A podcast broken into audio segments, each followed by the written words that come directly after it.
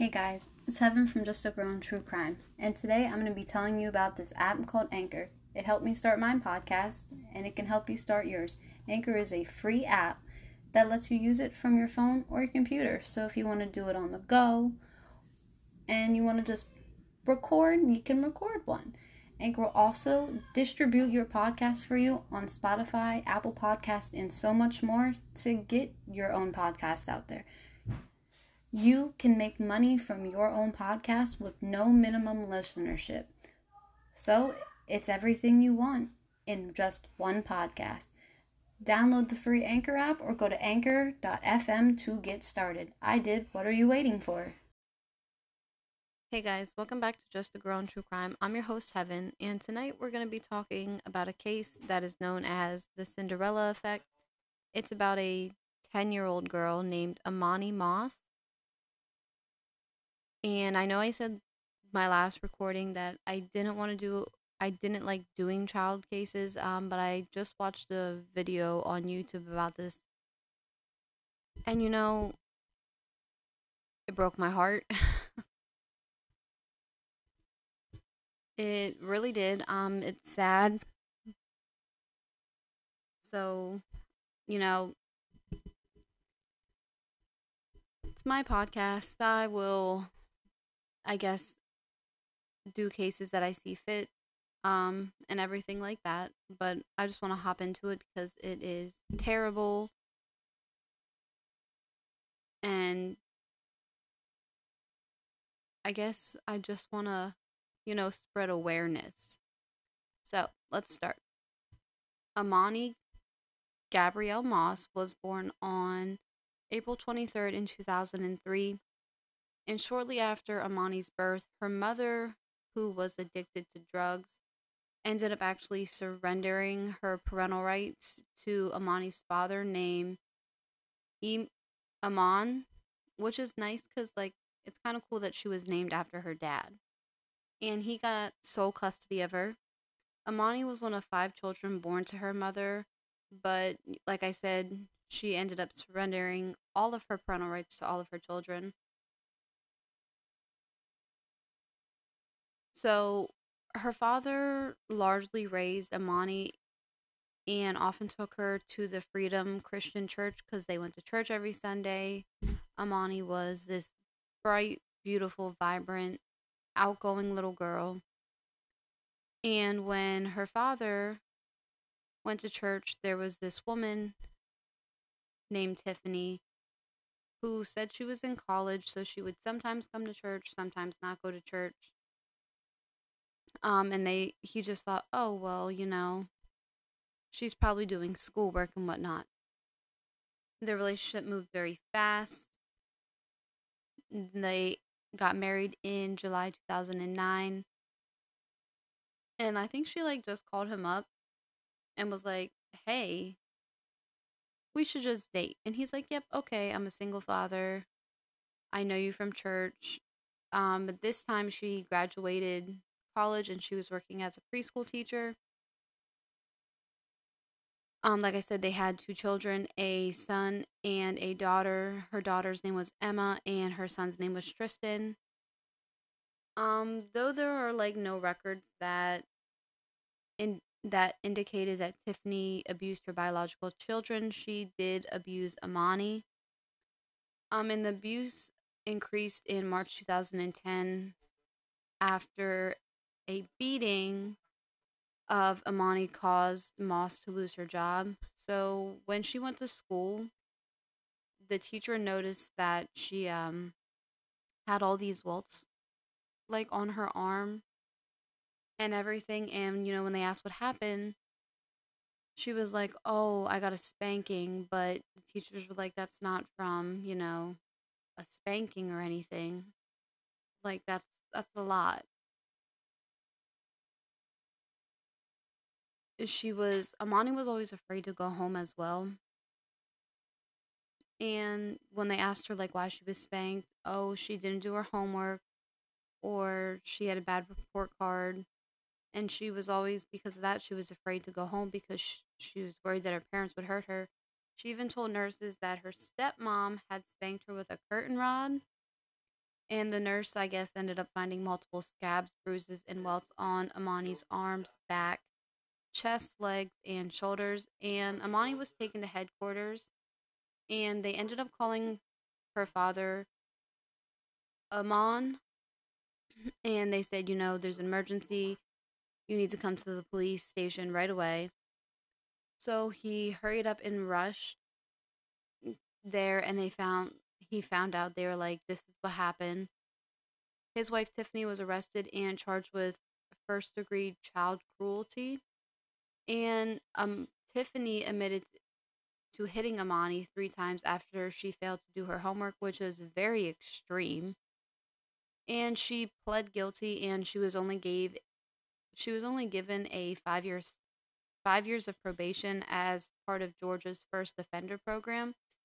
The plea deal was signed by the Georgia Division of Family and Children's Services, or if abbreviations, GDFCS. And they ended up dismissing the case against Tiffany and Eman after they completed parenting classes. Took like six months. Um, they went through anger management classes and stuff like that. Um, so since the beating happened, Emani was taken out of her dad and stepmom's home, and she was actually placed with her grandma, and she stayed with her for about six months. During this time, the grandma said Emani's school performance improved, and she was thriving. And when they completed all this stuff, Eman and Tiffany decided to bring her back home and the mom you know always said why don't or the grandma i'm sorry his mom said you know why don't you just like let her live here she's doing so good and i watched some like little clips because he ended up testifying against his wife and he's like no she she can be with us and you know like the prosecutors they asked they're like well why didn't you like take your mom up on that offer? And he's like, oh, my pride. And I just wanted to, you know, show her that I can do it. So because of what Tiffany did, she ended up losing her job as a preschool teacher, which makes sense because you abused a child. You shouldn't be allowed around children, but I do find it strange that she was still allowed to live in the home with Emani after she had a case against her. I don't see how that wasn't like a big major thing. Like they let her live with the victim she abused.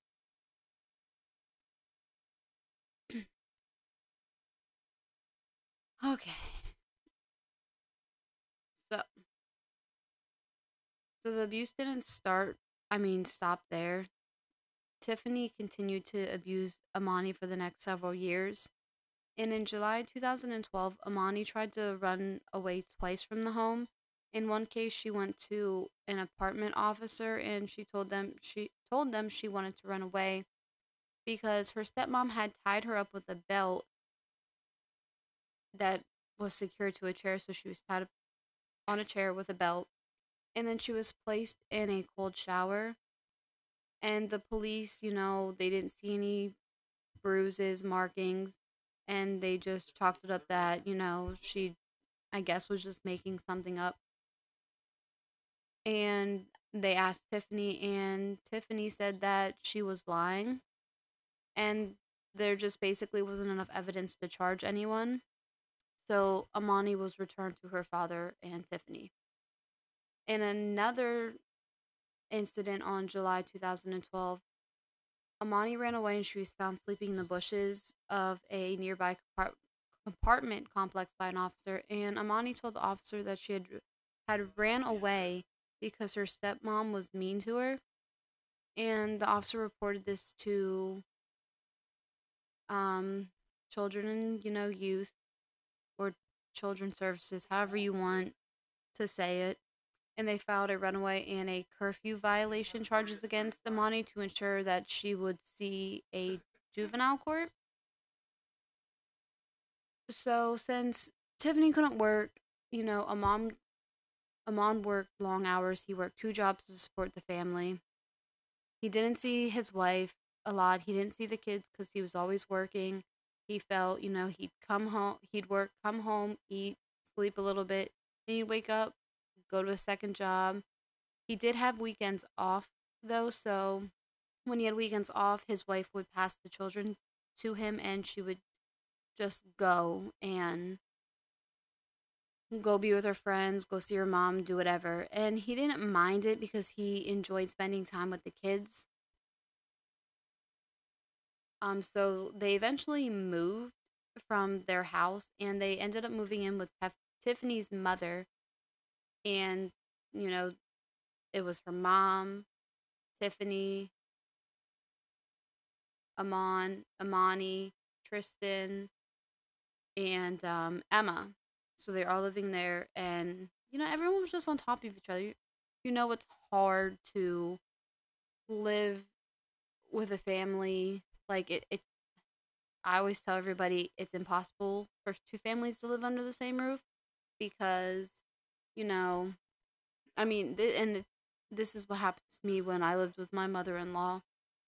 She'd always tell us how to try to raise our oldest son and you can give suggestions but you don't tell me how how i see fit to raise my child. Anyway so from the summer um from 2011 to the summer of 2013 like i said they did move and he worked long hours in trial um I'm getting like I'm not Eman. Trying to make sure I say like don't get Eman and Emani mixed up since it's so close. Eman, you know, reported that she would eat a lot on the weekends when he was in charge of the children. And when, you know, they ended up actually saving enough money to move out on their own again and they lit move back into an apartment like an apartment complex and this is when Emani rarely saw extended family. In May 2013, they visited Eman's sister, um, sister's house for Mother's Day, and his sister and his mom noticed that Emani's hair had been cut.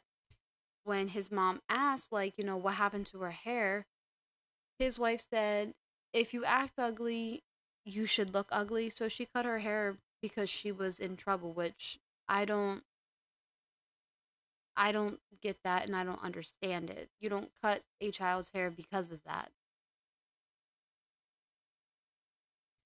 His sister also noticed that Emani acted more in a timid fashion. So they started to know the changes. Um around Mother's Day, was the last day any family members of Emani's family, beside her stepmom, her father, and her siblings, you know, saw her alive. Um, they always, when they moved into the apartment complex, they always neighbors, you know, like testified or like came out or whatever and said they would always see the other two children, but they would never see Emani. And when they did see her, they can recall they only saw her once since her father did work two jobs, um, you know, trying to, it made a large absent, it made him absent a lot from Emani's life. He would leave from his first job in the early morning brief, and briefly return in the late afternoon, and then he would leave for his second job around 6 p.m. before finally returning around like 10:30 p.m. or 11 p.m. When he was at work, you know, he trusted his wife to take care of the kid. But at some point, Tiffany actually began to starve Emani, which makes sense of why when her dad saw her, she would eat so much because she wasn't eating in the week, because she wasn't letting her. According to prosecutors, this starvation likely lasted several weeks.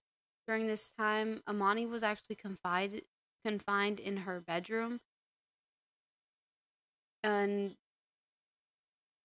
you know, like I said, the neighbors only saw Tiffany's biolog- biological children, and they didn't know she really had an older sister. I mean, if they only saw her once, they could have thought anything, right? Emani, Emani eventually came, became too weak to move and unable to leave her bed, even to urinate or, you know, stuff like that. They tried, her father also said this in court. Um, they tried to he tried he said they tried to give her like um like a liquid diet because I guess she texted him at one point and said, you know, you need to come home. Something's wrong with Emani. And when he went into the bathroom, he found his daughter in the bathtub shaking. Emani was unresponsive and her eyes were rolling back and forth, so from left to right. And Eman moved Emani to her bed where she stayed for the next couple days. And Eman visited her during this time and he tried to feed her the liquid diet, but it was unsuccessful you know, and he said, We need to call the police. We need to get her we need to get her checked out to see what's wrong. And, you know, his wife was like, No. Um, remember I'm on probation. I'll go to jail. And for some reason, he listened to his wife and um he did what any normal person did and he went back he went he went to work like it was normal. And she laid, like I said, she laid there for the next couple of days. Um, he did notice that before like the seizure and stuff, her father did know Emani was underweight, like she was losing weight and she was losing energy.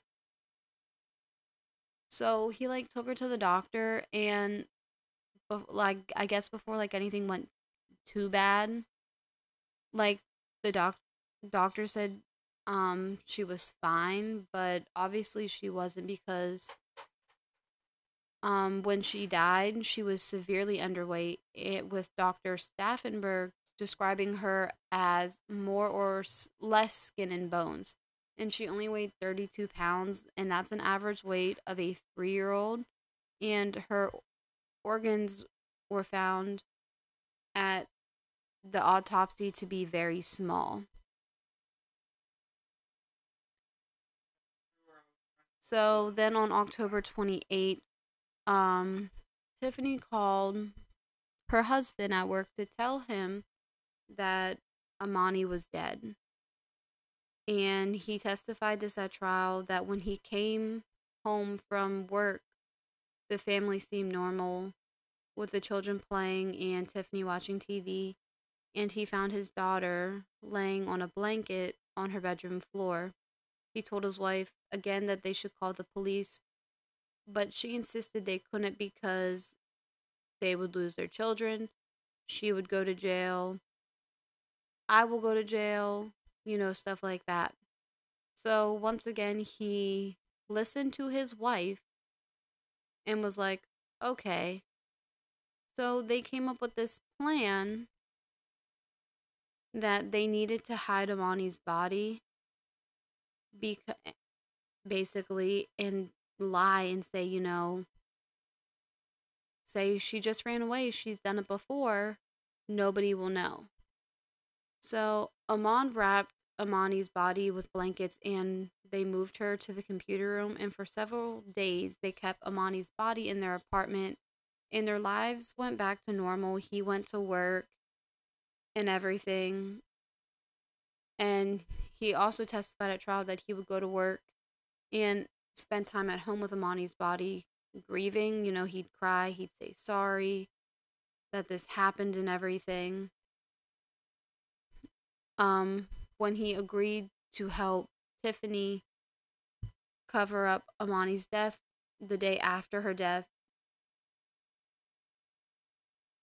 he went to Anna's linens and bought new I'm sorry, Tiffany went to Anna's Anna's linens and they she brought sheets and a new coverall as the ones Emani coveralls as the one Emani's had used were covered with, you know, urine and stuff like that. And then he went out and um, he went out to Walmart and he bought a metal trash can, trash bags, charcoal, and lighter fluid. And, you know, they were going to report her as a runaway. So, this gets rough. If you don't want to hear this, I get it. You can skip you can skip this episode because it's it's rough, I know. Um and they, you know, they caught Eman on Walmart security camera, you know, buying all this stuff. And they decided to put Emani's body in the trash can and cremate them themselves. But, you know, since she sat there for so long, rigor mortis started to kick in and they had to use duct tape to compress her body so they could fit it into the trash can. They then put her in the trash bag, put her in. They loaded everybody up, the two kids, them two, into the car, and they drove to a secluded location to commit arson and remove the trash can from the vehicle. They added all the stuff, but nothing was working. They sat there and they wa- they thought they were watching the body burn. But then when they checked, they found out that the body wouldn't burn to ash because when you try to cremate somebody, it has to be a certain type of temperature. So they waited for about five minutes and they extinguished the fire and they waited for the trash bin to cool down and they took Emani's body back to the apartment.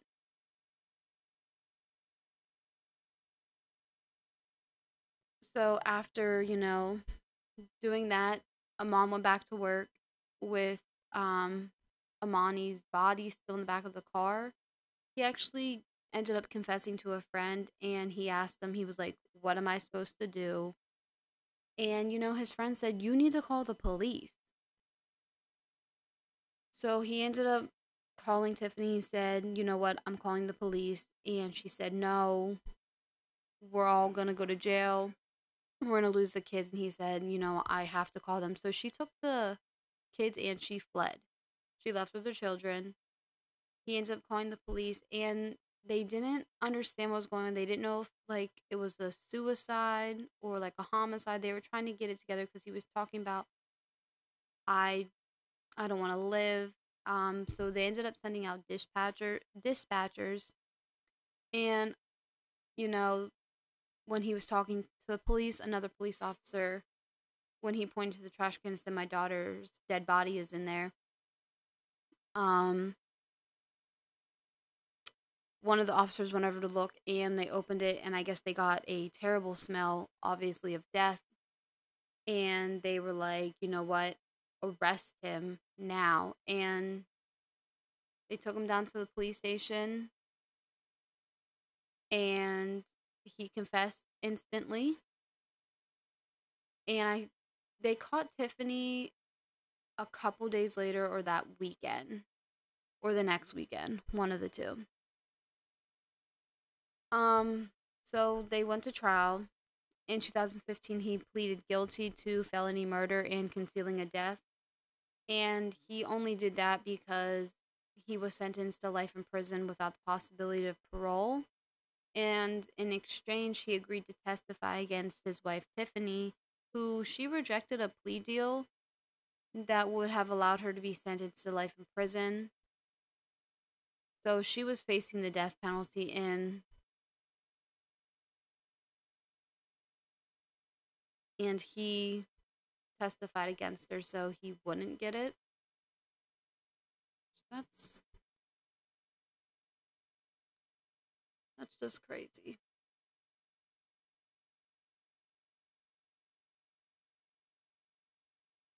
So, we're going to talk about some things, you know, that he said in court. Like I said, Tiffany did tell him not to report you know, her missing, according to her husband. And Edmund told the court, you know, she wanted to hide it. And the district attorney named Danny Porter asked him, like, you know, why did you agree? And he said he was trying to fix a problem he couldn't fix. And he said, I can't explain it. And he also said he didn't want to lose the two younger children he had with Tiffany. And Tiffany wanted to bury his daughter Emani, but Eman didn't want to, and that's when they, you know, decided to put her in a trash can. Several, several, several jurors covered their mouths, and one covered his face with his hands. As Emani was described in grotesque details, cracking the bones of his daughter to stuff her into this trash can and securing the body with duct tape. Like I said, they drove to a secluded place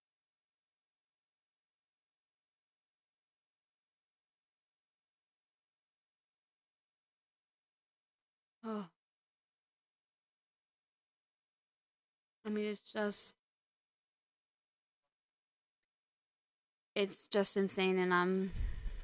I'm very, like, speech speechless, and it, it's definitely a hard thing to get to. Um, during her husband's shocking testimony, Tiffany remained without noticeable expression, and she has not questioned witnesses because Tiffany decided, you know, she was going to represent herself, but she didn't do anything. She didn't ask any witnesses questions. She didn't bring up any witnesses. She just sat there. Um, obviously, Tiffany was found guilty, and they didn't take long. they didn't take long to hold on.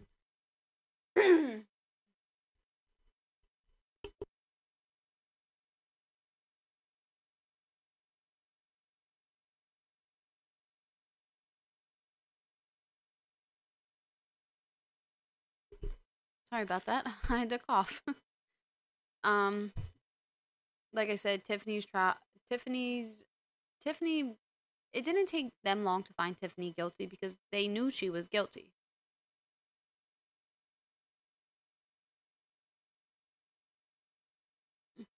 Um, the jury did see very graphic details of this case. You know,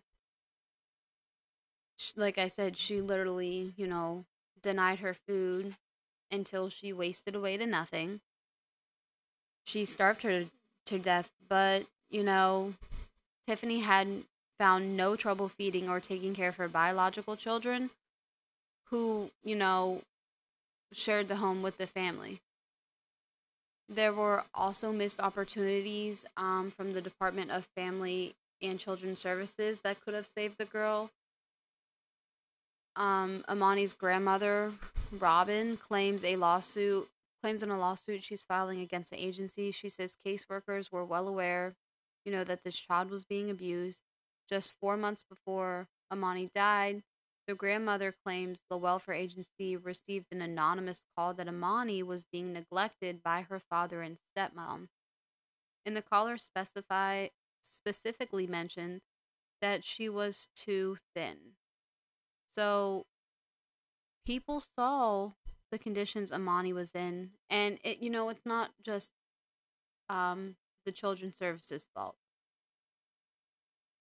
The father is at fault a lot because I mean, I don't understand how you didn't call the police just because your wife said, "No, I'm to go to prison." No, you should have called the police and you wouldn't be where you're at now. In my opinion. And Emani's school even reported emotional and psychological neglect to DFCS after Tiffany, you know, allegedly hit Emani with a belt for eating too slowly as well. Like I said, you know, when she that happened, she was only put on five years of probation, which that's crazy to me. I just don't understand how she only got five years of probation. There's no joy when, you know, a jury imposes a death sentence, District Attorney Danny Porter said. But after the sentencing, according to the AJC, but this was one of the worst cases, you know, he's ever seen. The first time you look at it, it makes you feel sick. The last time you look at it, it makes you sick. After the girl's death, an intake case manager, a social services administrator, and a program assistant at DFCS were all terminated, and others were reported, reportedly disciplined. And guys, that that's the case of Emani Moss. May she rest in peace. Thankfully, Tiffany got is currently sitting on death row. I've read somewhere that she was supposed to be um executed in June, but something happened with the thing in Georgia. Let me see if I can find it. Um something happened or whatever and she just is currently still waiting there. Father life in prison without parole where he deserves to be and all of that. But rest in peace to this little girl. Um, let's all pray for the Moss family and stuff like that because it's very heartbreaking. And that is the case that I will be uploading after I finish everything. And I hope you enjoyed it. You can follow me on Instagram at Just a Girl True Crime. You can follow my Facebook at Just a Girl True Crime. You can send me an email at Just a Girl, Just a Girl True Crime. Follow the YouTube channel at Just a Girl True Crime as well. Um. So that's all for that case. Um, I wanted, I wanted to talk about something real quick off topic. So they found um Brian Laundrie. I think that's how you pronounce his last name. They found his body and they identified his him by dental records, so he's dead. Which is sad because Gabby's family's never going to get justice. You know, he took the easy way out. So we're not going to know what happened. I mean, we all know he, we all know he did it, obviously, but I mean, he killed himself, so. Oh man. Listen, moral of this story. It's the reason why, like, if something ever happens, like, and I'm not with my kids' as dad anymore, I ain't dating anymore. I don't trust people with, you know, my children. And if your child ever comes to you, you know, either, and it doesn't even have to be a step parent, it could be, you know, mom or dad or any family, relative, family friend, you know, if they say something's going on, please believe your child. Please call 911. Call children's services. Don't do the don't be a bystander and think, oh, this kid's just making it up just because a parent or a relative or family friend says something. If your child says something to you, believe them. It's better to be safe than sorry, than them checking and nothing being wrong and everything like that. Oh man, this was a bummer of a case. Now I'm gonna go watch The Conjuring.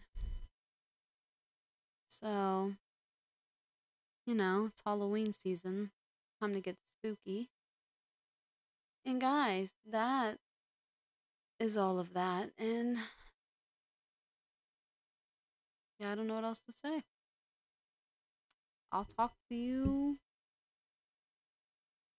when I talk to you.